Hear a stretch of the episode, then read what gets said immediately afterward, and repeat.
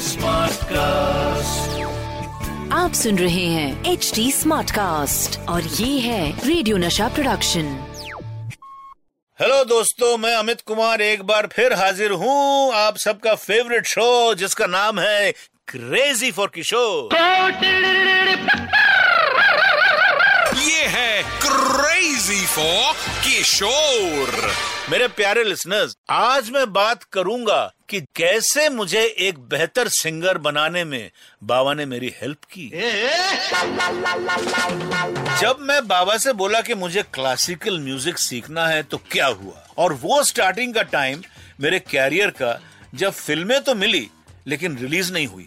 और अगर रिलीज़ भी हुई तो चल नहीं पाई। इस स्ट्रगलिंग दौर में बाबा हमेशा मेरा कॉन्फिडेंस बढ़ाते रहे। दोस्तों, मैं आपको पहले भी बता चुका हूँ कि 17-18 साल की उम्र में मैं अपने दोस्तों के साथ कोलकाता की गलियों में घूम घूम कर स्टेज शोज़ किया करता था। म्यूज़िक का कीड़ा तो मुझे काट चुका था, लेकिन अब मुझे अपने आप को ग्रूम करना था। इसीलिए मैं बाबा से मिलने पहुँचा मुंबई, और मैंने उनसे कहा, बाबा, मुझे क्लासिकल सीखना है। बाबा ने इतना सुना और वो हंसने लगे। बोले, अरे, क्या कर रहा है तू भी? तू बड़ा गुरु घंटाल है यार। चल, मैंने तो कभी क्लासिकल सीखा नहीं, लेकिन तेरा मन है तो तुझे तो बहुत मेहनत करनी पड़ेगी भाई। कर पाएगा? मैं बोला हाँ क्यों नहीं? तो हम दोनों के बीच में ये डील हो गई। बाबा ने झटपट मनादा यानी मन्ना डे साहब को लगाया फ़ोन बाबा ने मन्नादा को जब बताया कि मैं क्लासिकल सीखना चाहता हूँ तो वो भी हंसने लगे। बाबा से बोले, हम इनको, चलो, मेरे पास भेज दो। मैं मन्नादा से मिलने गया। अब मन्नादा ने मुझसे पूछा, तू सही में क्लासिकल सीखना चाहता है मज़ाक कर रहा है? मैंने बोला हाँ मन्नादा, मैं सीखना चाहता हूँ। मन्नादा मुस्कुरा और बोले, ठीक है, मैं तुझे गुलाम मुस्तफ़ा खान साहब से मिलवा देता हूँ। तो अपनी ट्रेनिंग उनके अंडर शुरू कर दे, बस।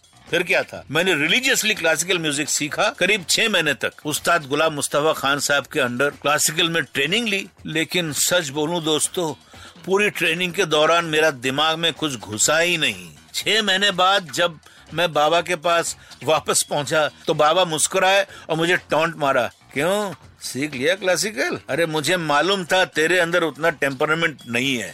इतना आसान नहीं है शास्त्रीय संगीत सीखना। चल, अब तू मेरे साथ स्टेज शोज़ करना शुरू कर। उसी में बहुत कुछ सीख लेगा। एंड दैट्स हाउ मेरा practical singing classes started with बाबा यारो, अब तक मैंने आपको बताया कि कैसे क्लासिकल म्यूज़िक सीखने में बाबा ने मेरी हेल्प की।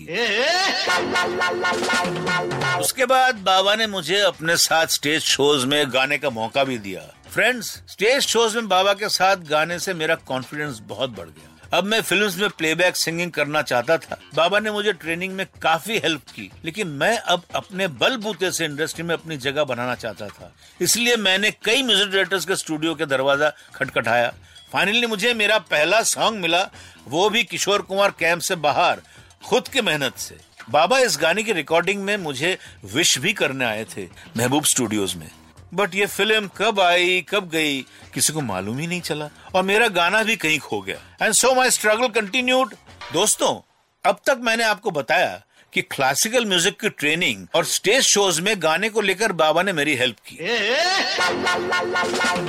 उसके बाद खुद की मेहनत से ईयर 1978 में आई फ़िल्म दरवाज़ा में मैंने एक गाना गाने का चांस पा तो लिया, लेकिन ये फ़िल्म चली नहीं। बाय द वे ये फ़िल्म की रिकॉर्डिंग हुई थी 1974 में और रिलीज़ हुई 1978 चलिए फिर 1974 पे ही वापस चलते हैं। इसके बाद आप बिलीव नहीं करेंगे कि मुझे मेरा सेकंड सॉन्ग गाने का चांस किसने दिया।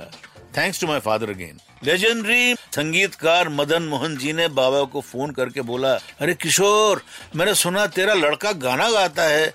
जरा मेरे पास भेज। बाबा मुझसे बोले, जाओ। मदन मोहन ने बुलाया है। मैं तो नर्वस हो गया था। मदन मोहन एक बड़े लेजेंडरी कंपोजर थे और ये गाना भी आशा जी के साथ एक डुएट सॉन्ग था। उसके बाद मैंने, आप बिलीव करेंगे, सलील चौधरी के साथ भी काम किया।